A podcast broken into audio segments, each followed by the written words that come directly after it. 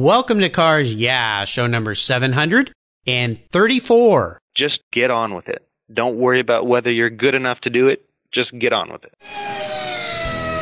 This is Cars Yeah, where you'll enjoy interviews with inspiring automotive enthusiasts. Mark Green is here to provide you with a fuel injection of automotive inspiration. So get in, sit down, buckle up, and get ready for a wild ride here on Cars Yeah.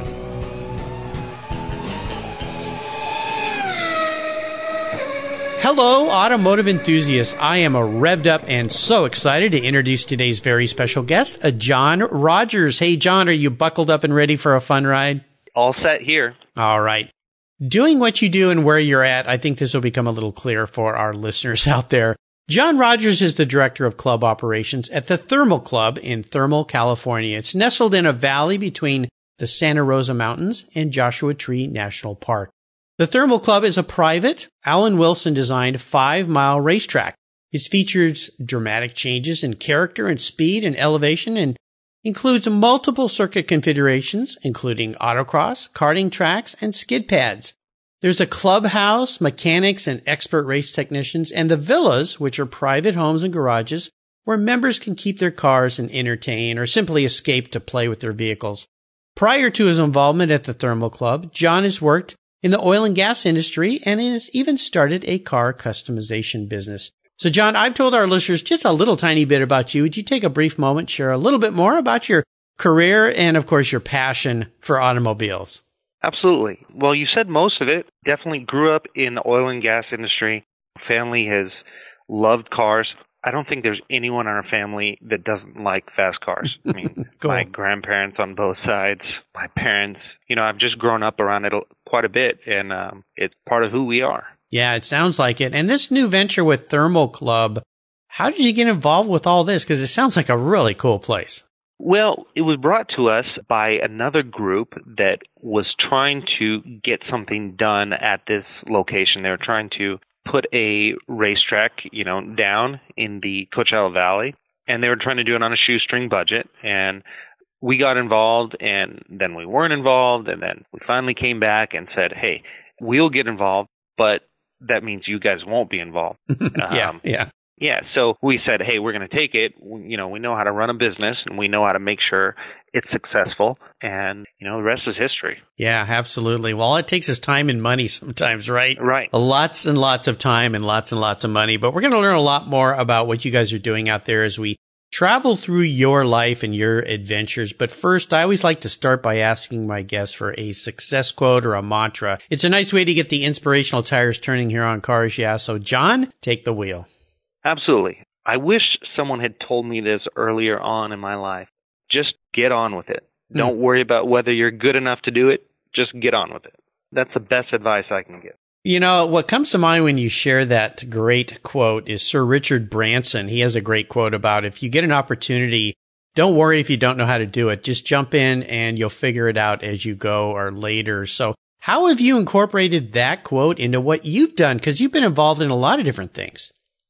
Well, early on, you know, I spent a lot of time ahead of a task or ahead of an opportunity saying, hey, well, one, you evaluate the opportunity and you say, okay, yeah, we should do this. And then you look at it and like, oh, well, can I do this? Can I take this on? Can I take on the extra work? Am I going to have enough? Okay, well, at a certain point, you just have to do it. You got to do it and see, and you got to swim.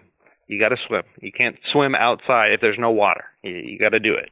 You know, it can be daunting for people when things come along, and it's real easy for us to talk ourselves out of things. So I think your mantra is one of those that stops you from doing that, right?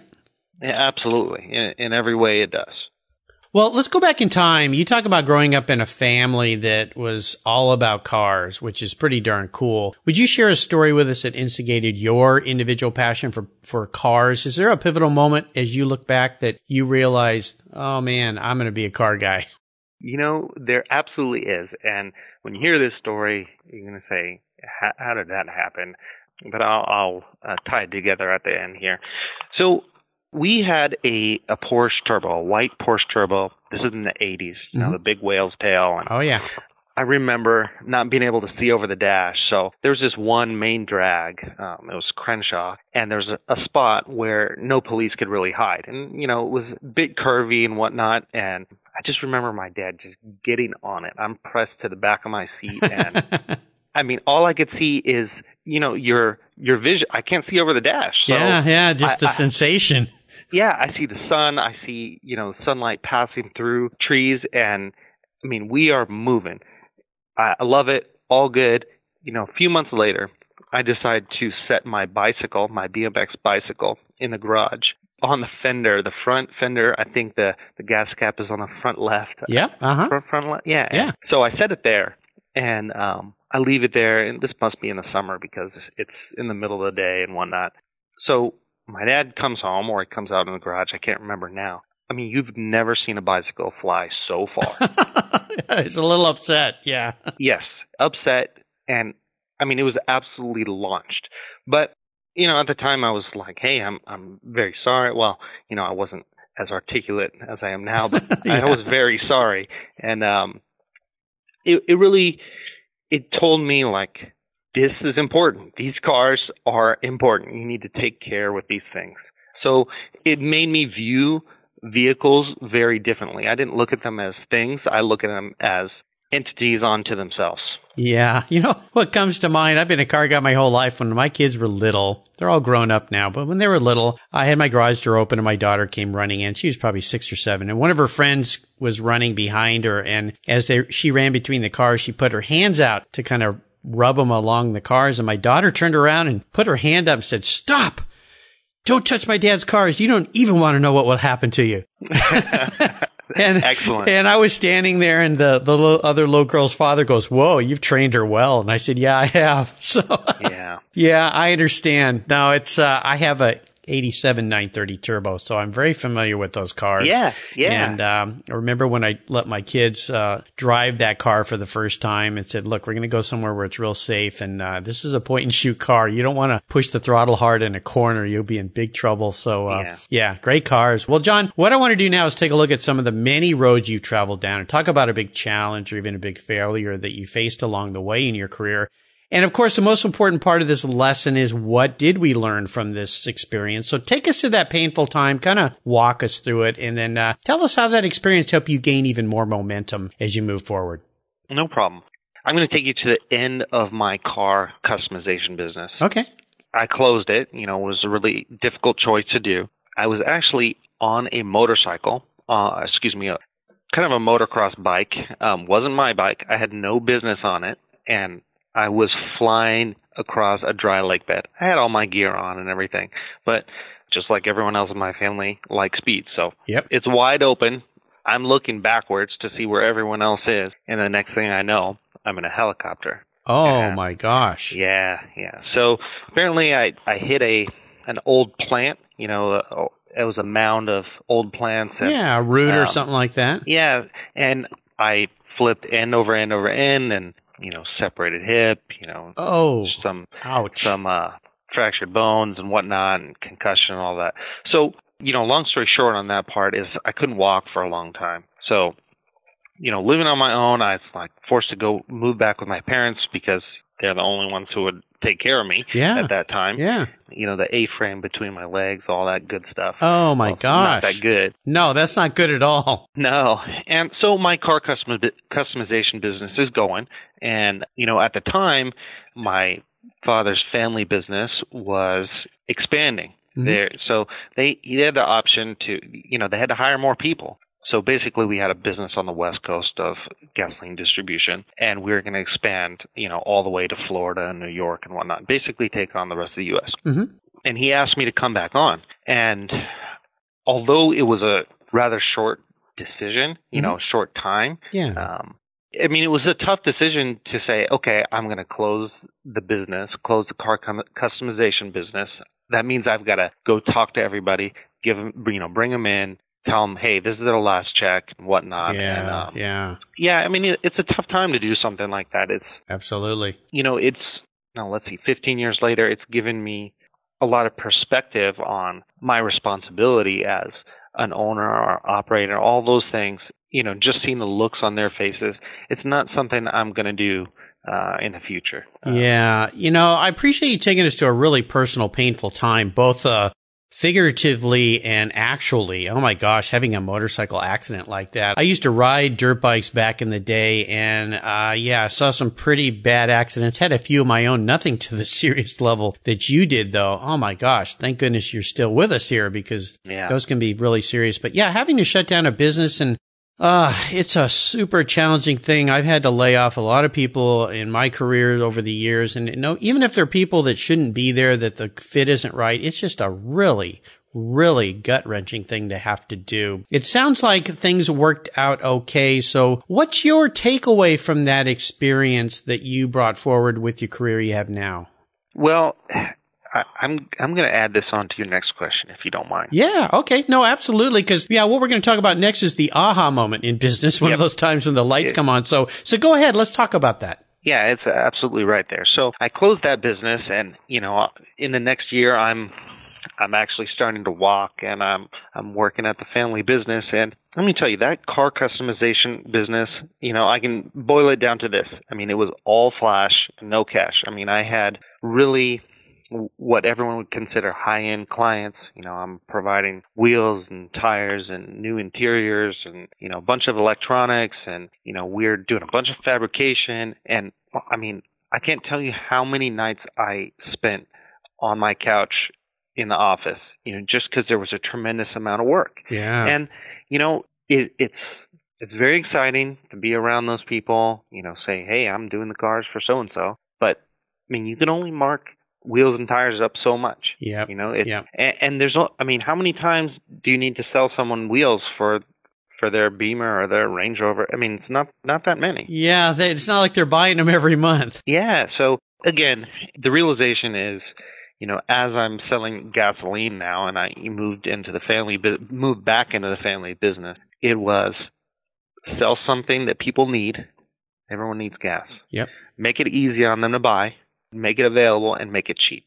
It may not be glamorous, but business and the customers are all going to be happy. Yeah, consumable commodities. Definitely, you think about gasoline or food or coffee or any of those things. Yeah, it's not too often you buy a new set of wheels or really a lot of things for your car. So, and I've heard that customization business, it's a really challenging business, not unlike restoration. It's brutal. It's really brutal and really tough. So it sounds like, though, you got a lot of good experience from that you took back to the family business. And, of course, now that's brought you forward from selling gasoline to running this new the Thermal Club, which sounds like a really, really fun place to be. So thanks for walking us through that. I know that was difficult, but so glad that came out great on the other end, which it sounds like it has. Now, how about a proudest business or career moment? I would assume you've had many, but is there one that really stands out for you? There's one that comes to mind. It may not necessarily be the proudest, but it's somewhat interesting. So I'm coming on to the business again, and I'm trading gasoline. And the reason why I'm trading gasoline at that point, it was my third month in to the job. Not third month into the company, but third month into the trading desk, and I'm trading gasoline on the Gulf Coast. Mm-hmm. The reason why I was able to do that is because I said I could do it better than who was doing it. Of course, me and my big mouth. Yeah, careful what you say. Yeah, they put me in there and said, okay, prove it. Yeah. So third month in, and I had some ideas about how I could make it better, and I used a mechanism that's maybe not relevant here, but for the company, in that third month, I made $270,000, and for me, that was high level of success. Yeah, and that part I'm proud of because I put my money where my mouth was and said I could do it, and I did it. Explain to our listeners a little bit when you say trading gasoline. What does that mean exactly? So, gasoline, we buy it in, we buy 50 gallons or 20 gallons or whatever our tank takes. Well, on a wholesale side, they're bought and sold in 25,000 barrel increments, mm-hmm. which is 1,050,000 gallons. So if you make a penny on 1,050,000 gallons, that's $10,500, right? So what would that take? You buy 25,000 from Shell, and you sell 25,000 to BP, and you made two trades there. I see. Yeah, and you do a book there, or a book would mean there's no physical movement, or you have actual tender, which the physical product moves through the pipeline, which are actually few and far between for traders. Yeah, yeah. So basically, it's a commodities business where you're buying and selling volumes of gasoline, moving it between different customers or end users or end sellers, rather, I should say, before someone like me pulls up to a pump and puts it into my tank. Correct. So, yeah, all of this is happening, well, it's happening on paper mostly, but it's happening for the purpose generally of supporting physical product going through a pipeline, ending up at a terminal. I don't know if you've ever seen those huge tanks, you know, driving down the freeway. Oh, yeah. Yeah. So those fill up. They're all mixed together. Shell's gas is with Exxon's gas, Chevron's gas, and whatnot. You know, it's all commingled in there. And then a truck pulls up 8,800 gallons into their tank. They add 2 gallons of additive, the Chevron additive. I mean, it's really a tracer. Mm-hmm. Everyone says it's detergent, you know, Tecron, and I can't think of the other ones, but it's really a tracer to make sure you're not putting unbranded, cheaper gas inside a Chevron store. Gotcha. Yeah, so that they're selling what they say they're selling exactly there on the pump. Yeah, so that the consumer's getting what he thinks he's buying. So right. Very right. Cool. Very interesting business. Very different than what I think a lot of people think the gasoline trade is all about. And, of course, it's a moving target because gas prices are always going all over the place, always moving around. So, yeah, commodities trading, that's a difficult business for sure. Well, let's go back in time and talk about your first really special car. I think you probably had some cool cars in your past, but let's talk about that first one that was really unique and special to you and maybe share a memory you have with that car. So I was lucky enough to have a 1996 Camaro SS as my first vehicle. Cool. And, you know, me being a car guy, I mean, I had every car magazine known to man. And, you know, I'd read them and say, okay, you know, I want to do this, I want to do that.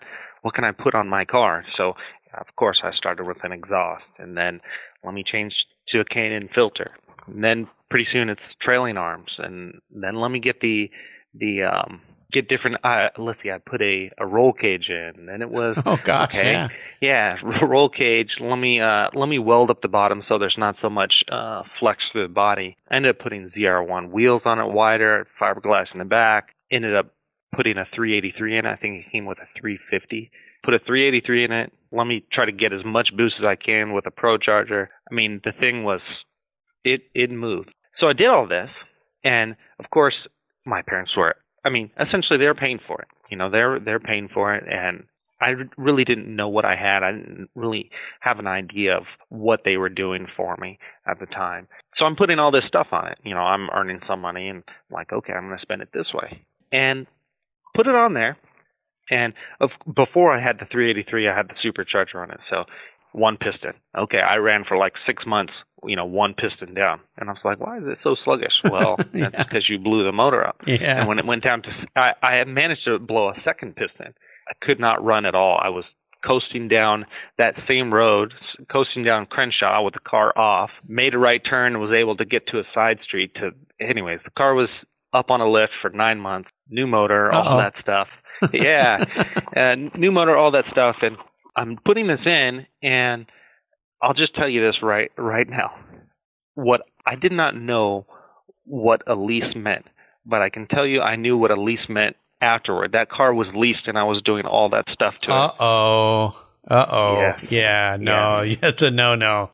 Yeah, so I had to find a way to buy it. I finally did, and anyway, it's a lesson learned. I still remember it. Yeah, definitely. Yeah. I always tell people, if you're going to lease a car, it's not your car. So don't do anything to it. It's just a rental. So why would you do all that to a rental car and then hand it back? And they're not very happy when you hand those cars back and they're not the way they thought they were going to be. So no, not at all. What a story. Well, how about seller's remorse? Is there a car that you've let go that you wish you had back? So, I mean, I sold that car. I had that car. I don't know. Let's see.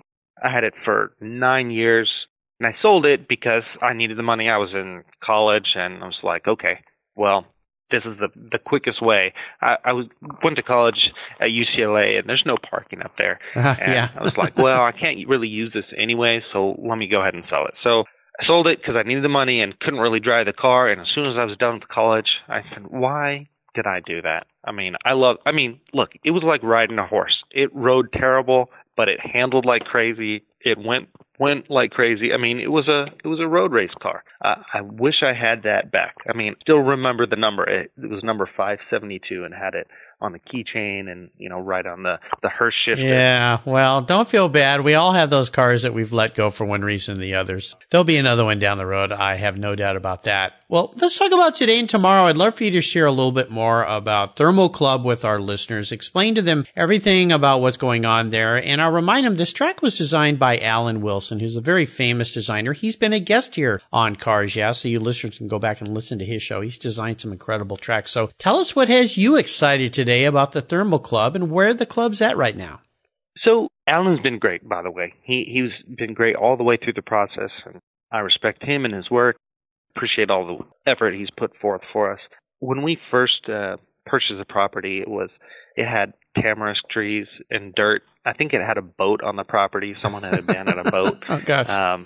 And you know, we did some rough grading of the South Palm. There's a South Palm, a North Palm, and a Desert circuit. They can all be run independently, and there's about 19 configurations you can run them. But wow, it's generally those three. So I just remember we had some off-road trucks, some Baja trucks come out and race really early on. I mean, just as we purchased the property. And, you know, today, South Palm is done. North Palm is done. The Desert track just got done. So, I mean, the whole thing is, it's just come such a long way in such a short time.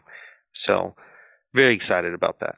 Now, where the club is at right now, then, you've got some tracks built. Are you starting to build the infrastructure as far as the actual buildings and so forth? Yeah, so clubhouse is built. All the amenity buildings are all done. So okay. The clubhouse with the restaurant, the member storage. Basically, member storage is, hey, you can store your cars, your excess collection. Each one of the villas that kind of surround, that go on the exterior of the track. If you've ever been to the beach and you've seen a house on the strand, they kind of look like that. You know, yeah. Very tall. If you can fill your garage, you know, past the 22 spots that are in those garages, you can store the excess in our members' garage. Oh, okay. So that's done.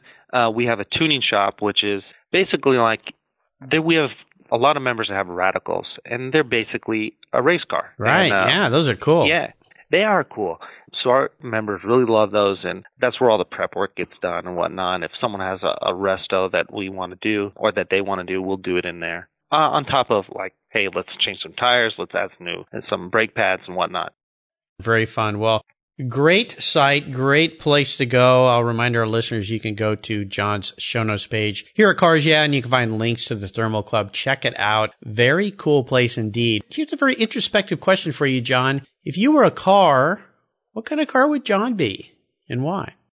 You know, this is going to sound funny coming from all my background with gasoline and whatnot, but it would be a Tesla. Wait a minute. You're not going to be able to go home tonight. You know, I have to tell you, I recently bought a Tesla, and I can tell you the reason here. I know this is a little off subject, but we have by our house, you get on the main drag, and it's a 2-lane highway. And at the stop signs, you have, I call it a snake lane, where people pull up on the right-hand side and try to beat you past the intersection. Oh, yeah. And I had it was a 2012 E63 wagon, and I had the boost up, and I had, you know, similar to the Camaro. You know, I had modded it up, and it was fast. And I had this lady come along in her Tesla Model X. She pulled up on the right, and I was like, okay, well, I'm not going to give her a chance. And I stomped on it. She beat me about 8 car lengths. I mean, blew the doors off me. Ludicrous mode. Yeah. And, I mean, I can tell you, before the end of the day, my car was sold. Oh, gosh. Yeah. Those are pretty incredible cars. Yeah. You think about them basically with instant torque, just like a slot car, if you will. So, very nice. Well, so John is a Tesla. I like that. Well, John, up next is the last lap. But before we put the pedal to the metal, let's say thank you to today's Cars Yeah sponsors. What's the worst thing for your car's interior? No, it's not that milkshake the kid spilled in the back seat. It's the sun. Harmful UV rays cook your automobile's interior hour after hour when it's parked outside, even on a cloudy day. What's the solution? Covercraft sunscreens. They protect your dash, seats, and interior finishes from those damaging UV rays while keeping the interior temperature tolerable, even on the hottest summer days. No more painfully sizzling seats and steering wheels for you. They unfold quickly and easily install, stay where you put them, and are custom patterned for an exact fit. The foam core acts as a cooling insulator, and you can get yours in different colors and finishes. And they even fold up easily and store under your seat or on the floor. I've used Covercraft sunscreens for years, and they are a fast and easy solution that protect my beloved cars when they're not in the garage.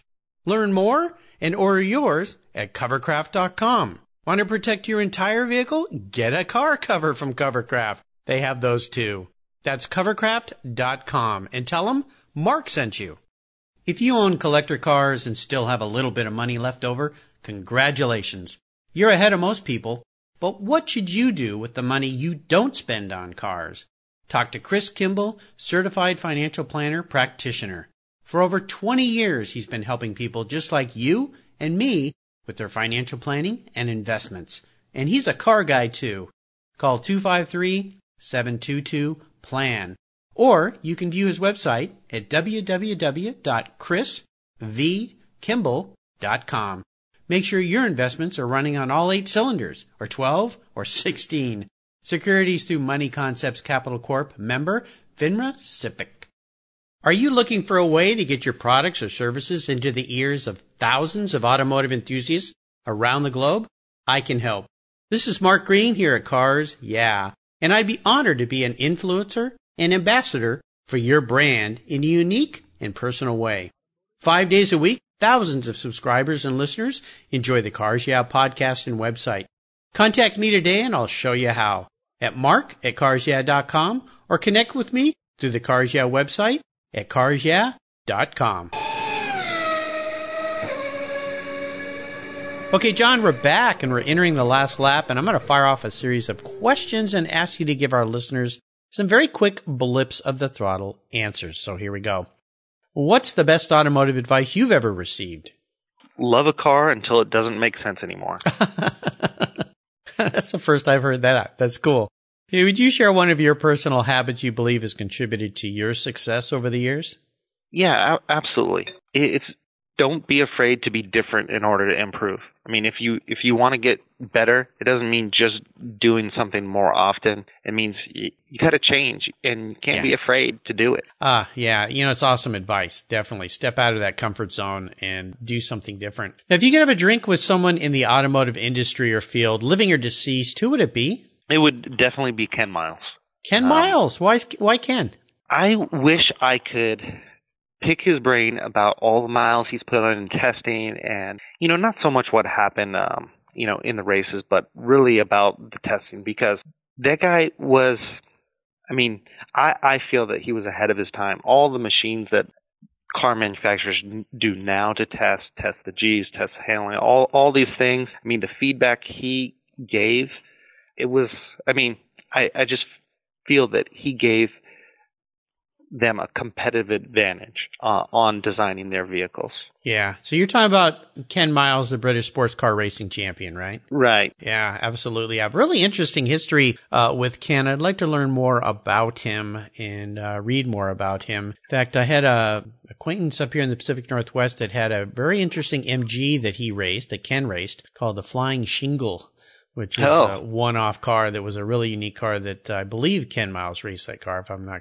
incorrect. But yeah, very interesting. We're the first one to recommend Ken. So I find that really interesting that a young man like you would be interested in Ken Miles. So very, very cool. Now, about a book. Is there a book you've read that you think our listeners should read as well? You know, I've got to give it to Tools of Titans, Tim Ferriss. Yeah. I mean, there's so much to be had to improve your life from there. I mean, you can draw from all the Titans. Use what they use to be better.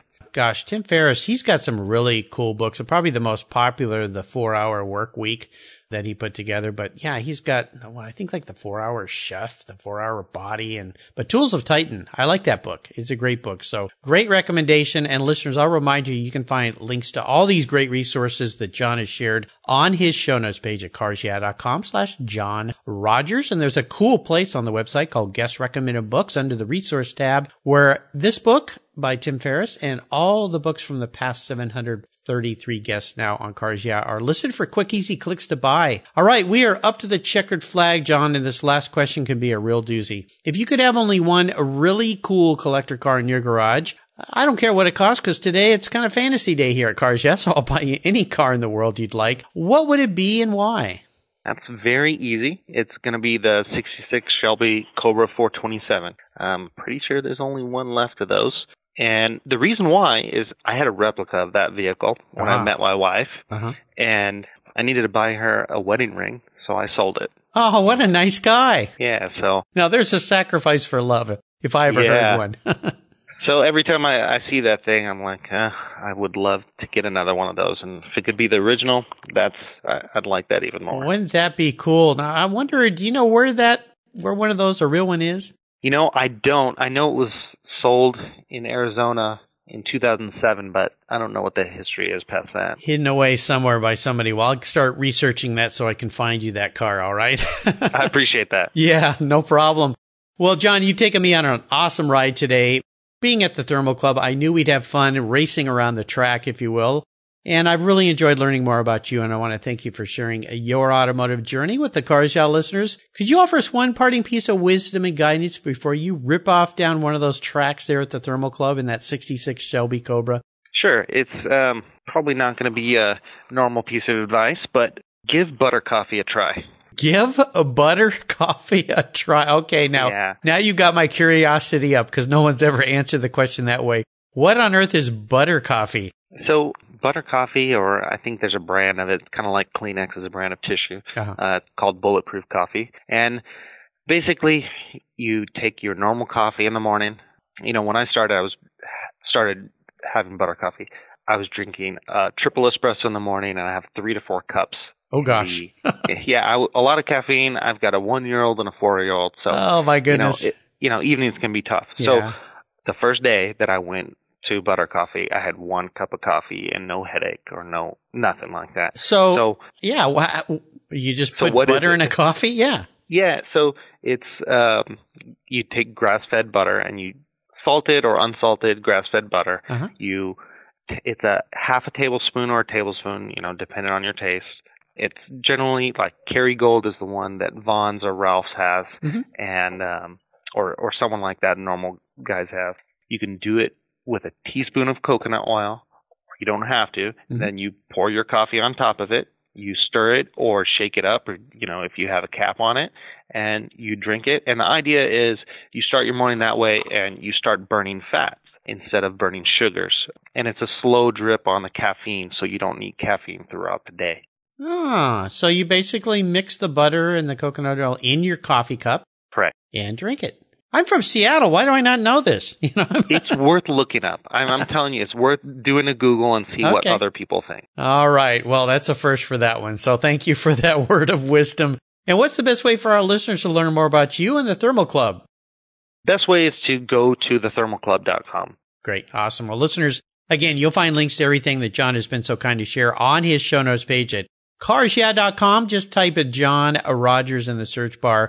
That page will pop up. Check out the Thermal Club. This is a very cool place. And if you're going to be in that part of the world, you should go over and see John and check the place out. Sounds like a very fun place to hang out. John, thanks for being so generous today with your time and expertise and for sharing your experiences with the Cars Yeah listeners and with me. Until we talk again, I'll see you down the road. Thank you, Mark. I appreciate it. You're welcome. Thank you so much for joining us on today's ride here at Cars Yeah. Drive on over to carsyeah.com to find show notes and inspiring automotive fun. Download your free copy of Filler Up, a fun book filled with gorgeous photographs of fuel filler fun, including quotes from more inspiring automotive enthusiasts. Download your copy today, and we'll see you next time on Cars Yeah.